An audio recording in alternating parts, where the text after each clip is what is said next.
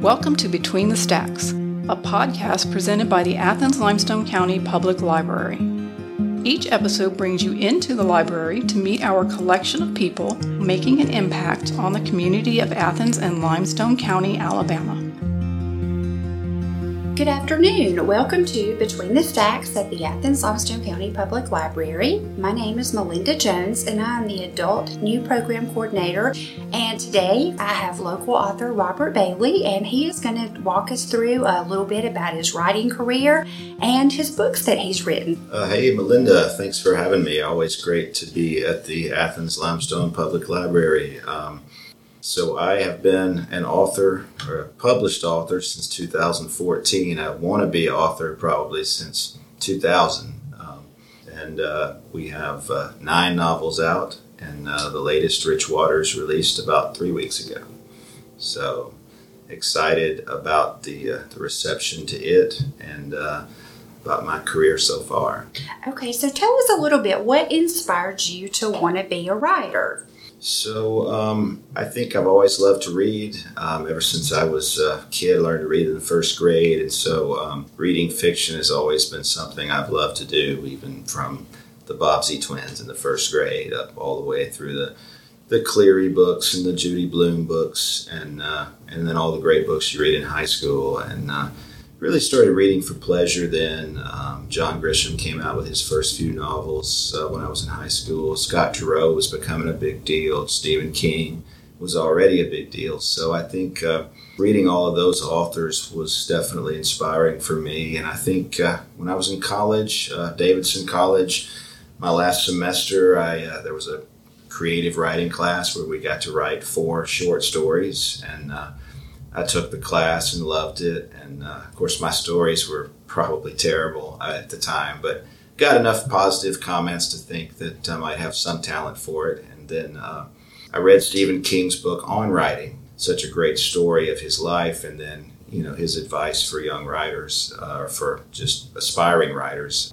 And so, with all of that in play, I started working on the idea for the professor, which kind of came to me in law school, which was basically what would happen if a law professor actually had to try a case. It was kind of a smart aleck idea at the time, but it sort of evolved into what would happen if a, a sort of a legendary law professor was thrust back into the courtroom. So, uh, tell us about when do you find the time to write? How do you balance between finding time to work and write? So, that's changed for me over the years. Initially, as a young attorney, I would write in the mornings from around four o'clock to six thirty, uh, particularly when um, my wife Dixie and I started having kids. Um, getting up in the morning was just easier. Uh, it was before anybody woke up. It was quiet, and um, that was kind of my best best time to write. And really, probably still is. I don't get up quite as early as I used to because I'm older and I need more sleep. but uh, but I still the first two hours of my day, if I can do that you know, creating, you know, in creative mode, then I seem to get the most quality out of my writing. And uh, my law practice, as the books have become more and more successful, my law practice has cut back some. It's definitely more limited now than it used to be. Not quite part time, but it, it's definitely evolving into that, which uh, has been great. You know, it's been uh, my law firm's been very supportive of me. All right, so start us out with the professor and just kind of walk us through that series a little bit. Sure. So, The Professor is my first novel. It features a law professor named Tom McMurtrie, who is at the end of his career, kind of in the twilight. You know, he was a young, you know, very good lawyer, and Coach Bear Bryant asked him to come back to Alabama and be a law professor. He had played on Coach Bryant's 61 national championship team, which is, I mean, that, that actually happened, but Tom McMurtrie is completely fictional. Um, and so when you meet Tom, uh, the first time he's having the meeting with Coach Bryant, and then it jumps forward 40 years, and he is a, uh, a law professor, and he's sort of being pushed out by the university. You know, they want somebody younger, and so he sort of unceremoniously gets forced to retire. All the while, this this awful car accident involving an old friend of Tom's, and you know, some family members of his old friend are killed in this crash. It's a trucking accident. The friend comes to Tom, asks for his help. Tom, you know, refers the uh, the friend to a, a young lawyer who uh, he's sort of estranged with, but who has got a lot of talent and is from where the accident happens. His name is Rick Drake, and uh, and so Rick takes the case and uh, gets in way over his head, and uh, because the trucking company is very ruthless, as a ruthless owner, trying to cover up the truth, and so he comes and visits Tom at his farm in Hazel Green, and Tom is also struggling with uh, a health problem as well, and so he's not doing very well, and so Rick comes and Tom agrees to come back to the courtroom, and it's very much a redemption story, and uh, and so along the way in that story, you meet a lawyer named Bocephus Haynes, who is uh, a black lawyer from Pulaski, Tennessee, who is uh, a good friend with Tom, was a, was also a former student of Tom's, and uh, and Bo sort of helps Tom realize that he needs to keep fighting and provides some key help at the end of the trial in the professor. Um, it really was meant to be sort of a one-off story, but uh, we ended up with a two-book deal. So we uh, we spawned you know, what eventually became the McMurtrie and Drake series into four books, and the second book is uh, Between Black and White, which takes Tom and Rick to Pulaski, Tennessee, where Bocephus Haynes has been charged with the murder of a uh, prominent citizen who was once the Grand Wizard of the Ku Klux Klan, and so, or the Imperial Wizard, and so that takes you into Bo's backstory and his life, trying to avenge the death of his father when he was a young child and uh, by the Ku Klux Klan, and he grows up, becomes this great lawyer, but then the Klansman that he's always felt did it ends up murdered, and it looks like Bo is guilty. And so Tom takes the case, goes to Pulaski, and faces the prosecutor there, General Helen Lewis, which is kind of a neat fact that the uh, the district attorney in Tennessee they go by general in the courtroom, so which was really literary gold for me with this character, and so um, so that's very much a revenge type story, um, and uh, it gives you sort of the Bocephus Haynes story. He's, he's, not the main character in the story, but I think the plot moves all around him. Um, the third McMurtrie book is The Last Trial, where Tom goes back to Tuscaloosa, and his health problems have really become a big thing, and he realizes that he's probably doesn't have much trial work left. And there is a character from the professor uh, named Wilma Newton who uh, ends up being charged with a murder of a sort of a prior villain in one of the stories. And Tom ends up taking that case and trying to help Wilma, knowing that it's going to be his last trial. And um, that book's special to me because I wrote it right after my dad died. And so the uh, professor begins to take on a lot of my dad's characteristics in this story. And uh, it was fun because in the first two books, Tom is going up against lawyers who are definitely enemies, not necessarily villains, but just you know adversaries. And in the last trial, he goes up against former student Pal Conrad, who's his friend, and it's almost harder for Tom and Pal to deal with that. Um, and then in the final reckoning, uh, probably the biggest villain in the series is a guy named Jim Bone Wheeler, who is in each of the books, and he uh, has finally been put in prison, but he gets out and he vows to, to bring a reckoning on Tom and all the people that he loves, and uh, and he goes about trying to do that. And uh, Tom is now in Hazel Green. He's battling cancer. He's sort of at the end of his days, and he has to sort of rise up and defend himself and his family against this, you know, threat. And by this point, Rick Drake has sort of become a really good lawyer in his own right and is sort of uh, representing some of the family members that were affected in the last trial. And and so he and Bo and Tom and the general kind of all come together to go up against Jim and Wheeler in this final reckoning story. That uh, special for me because it's the last of the McMurtrie stories, but it spins off to Bocephus Haynes novels. You know, Bocephus Haynes became the main character in Legacy of Lies, and you get to see Bo in the aftermath of the final reckoning. You know, now he is a, uh, a single father trying to get custody of his children from uh, their grandparents and struggling with, in his life, and he returns to Pulaski, where his life used to be, when the general gets charged with murder. And uh, the Legacy of Lies story has a little bit of a presumed innocent feel to it, with a, a prosecutor on trial in her own courtroom.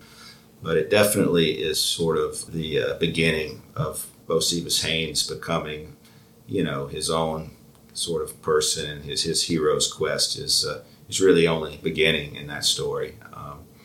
And then you see sort of the backstory of the general in Legacy of Lies. You get to see how she became who she is. The person she's charged with murdering is her ex husband. And then there's this mysterious, uh, you know, business tycoon in Pulaski named Michael Zanuck, who is, you're not really sure about him. He seems to be a villain uh, and certainly acts like it in this story. But um, the second Bocephus Haynes book is The Wrong Side, which uh, features Bo as a success. He's really gotten his career back rolling and um, he uh, represents a young football star who's been charged with murdering the local um, music sensation. In this story, uh, very much uh, inspired by To Kill a Mockingbird a little bit, um, which is a great inspiration of mine and so many other lawyers and writers. Um, you know, you have uh, this uh, character, uh, Odell Champagne is his name. You know, everybody just wants this case to go away, and so Bo sort of finds himself on the wrong side of the whole town in representing him. But like in all of my books, things aren't always as they seem, and uh, and Bo eventually sort of gets to the heart of what happened. And uh, and he begins to have his own. You know, he has his investigator Albert Hooper. He has his new assistant Lona Burks. He's got beginning to sort of get friendly with the chief Franny Storm, who's sort of against him in these cases, but they're friendly. And, and then, of course, the general is still a big part of it. So, and then after the wrong side, we decided to do something a little different. Um, did two things different. Um, first thing we did different is uh, I did an inspirational novel called The Golfer's Carol, which is a very big departure for me. It's a shorter story, probably around 200 pages, and it is uh, if I the elevator pitch for it is um, it's Field of Dreams meets A Christmas Carol meets It's a Wonderful Life a, on a golf course. Um, it's very much uh, meant to be a story of hope where a character named Randy Clark, named after my father, becomes uh, very depressed in the aftermath of his son's uh, young son's death and is contemplating suicide. And he always wanted to be a PGA Tour player, and so he's visited by his best friend who has recently died, who did make the tour, who gives him this wonderful gift, four rounds of golf with his heroes. And along the way, you know, he is able to uh, sort of find himself again and and learn about himself, about his family, and about what it really means to be grateful. And so uh, that story was written in the aftermath of my dad's death and also my wife's recovery from cancer. So I wrote the story to mourn my dad and to celebrate Dixie. And it uh, really came together well. A lot of people don't realize I wrote it because it's so different. Um, and then um, we started a new series last year with Rich Blood, the Jason Rich series, which uh, features a brand new character and um, very much a departure from Bocephus Haynes or Tom McMurtrie in the sense that Jason Rich, the first time you meet him, is really not that good of a guy. You know, kind of a scoundrel. Is uh, an alcoholic, uh, just getting out of rehab, um, being disciplined by the Alabama State Bar, sort of on a zero tolerance policy, is thinking about just gloriously falling off the wagon when he gets this call from his sister from his hometown of Guntersville who says she's been charged with murdering her husband. And uh, Jason, who's never tried a case in his life, he's a billboard lawyer. He has settled, you know, hundreds of cases for millions of dollars. He's very successful.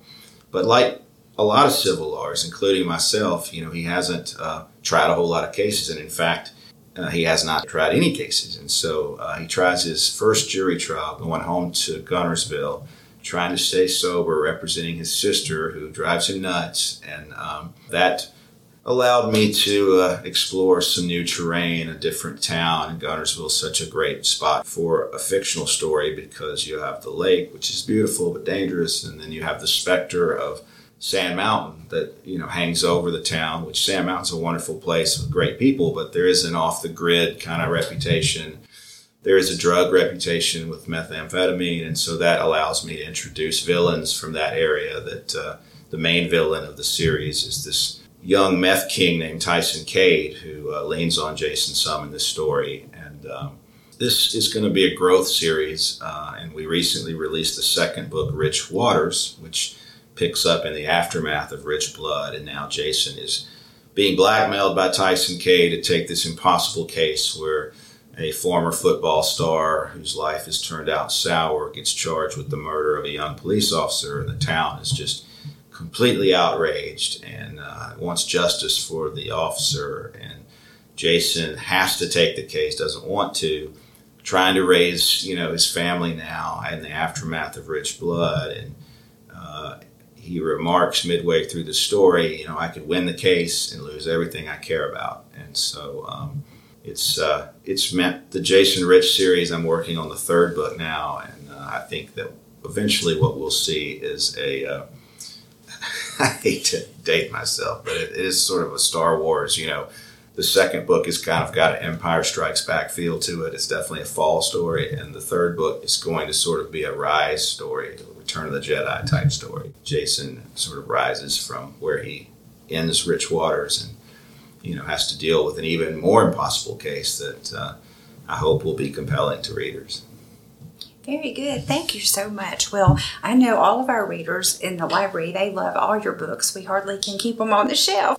I, I know hearing that. Yes, I know everyone enjoys them. So, of course, as you just said, there is going to be another book following Rich Waters, and then maybe what's next? Do you know yet? I do. So, in uh, Rich Justice will come out in May of next year, and then in 2025, the year after that, we have an untitled novel that is going to be a political thriller that envisions a world where there is a cure for cancer and that the government knows about it and is hiding it from us. And the President of the United States has cancer that has gone into remission, and his best friend, the Chief of Staff, uh, who's the main character in the story, learns about it, and his daughter uh, has cancer. And so he basically steals the cure, goes rogue with his family, and leaves the White House for the deserts of New Mexico, where he comes under the protection of this business land tycoon who the government is kind of afraid of. So it's a political thriller, neo Western. We have pitched it as John Grisham meets Yellowstone. So if there are any Yellowstone fans, the the New Mexico uh, business land tycoon is going to have some similarity to John Dutton in the sense that he's very, uh, you know, protective of the people he loves and cares about, and uh, there is a connection with the chief of staff's family, and the government's a little afraid of him, so that it's you know, it's definitely going to end up in a showdown type situation. It's a book I've thought about for years of writing, and it does explore some of the conspiracy theories I think people have about, you know, whether there is a cure for cancer or different types of cancers. And because my wife and father both had cancer, I know the landscape. I don't know that I believe in the conspiracies, but I've heard of them. I've heard them before in waiting rooms, and so I think they're out there. At least the rumors are out there, and so I think I hope the book will be compelling to, to folks. That's exciting. So, uh, any views about any other the books becoming maybe TV series, uh, Netflix series, anything like that? So, nothing concrete. Uh, you know, there's a writer's strike right now in Hollywood, so everything is pretty much on hold until that is over. But um, there is some momentum for that right now, but nothing concrete. I know I personally enjoyed The Golfer's Carol. It reminded me a lot of Tuesdays with Morrie. Any hopes that you may write another kind of inspirational book? Yes. So I am working on one right now, and uh, something that I hope will get published eventually that uh, will be a little different it's a little different take on the old story of Stars Born. You know, it's kind of about music and stuff, and um, the young musical star and a, a, older, you know, legendary singer. And I don't really want to give much away about that yet because I, I'm really excited about it. But um, I've written a first draft of that story, and so I do hope to do something there again. Great. Well, okay, so I can't end our time here until I ask, what are you reading now, and who's your favorite author?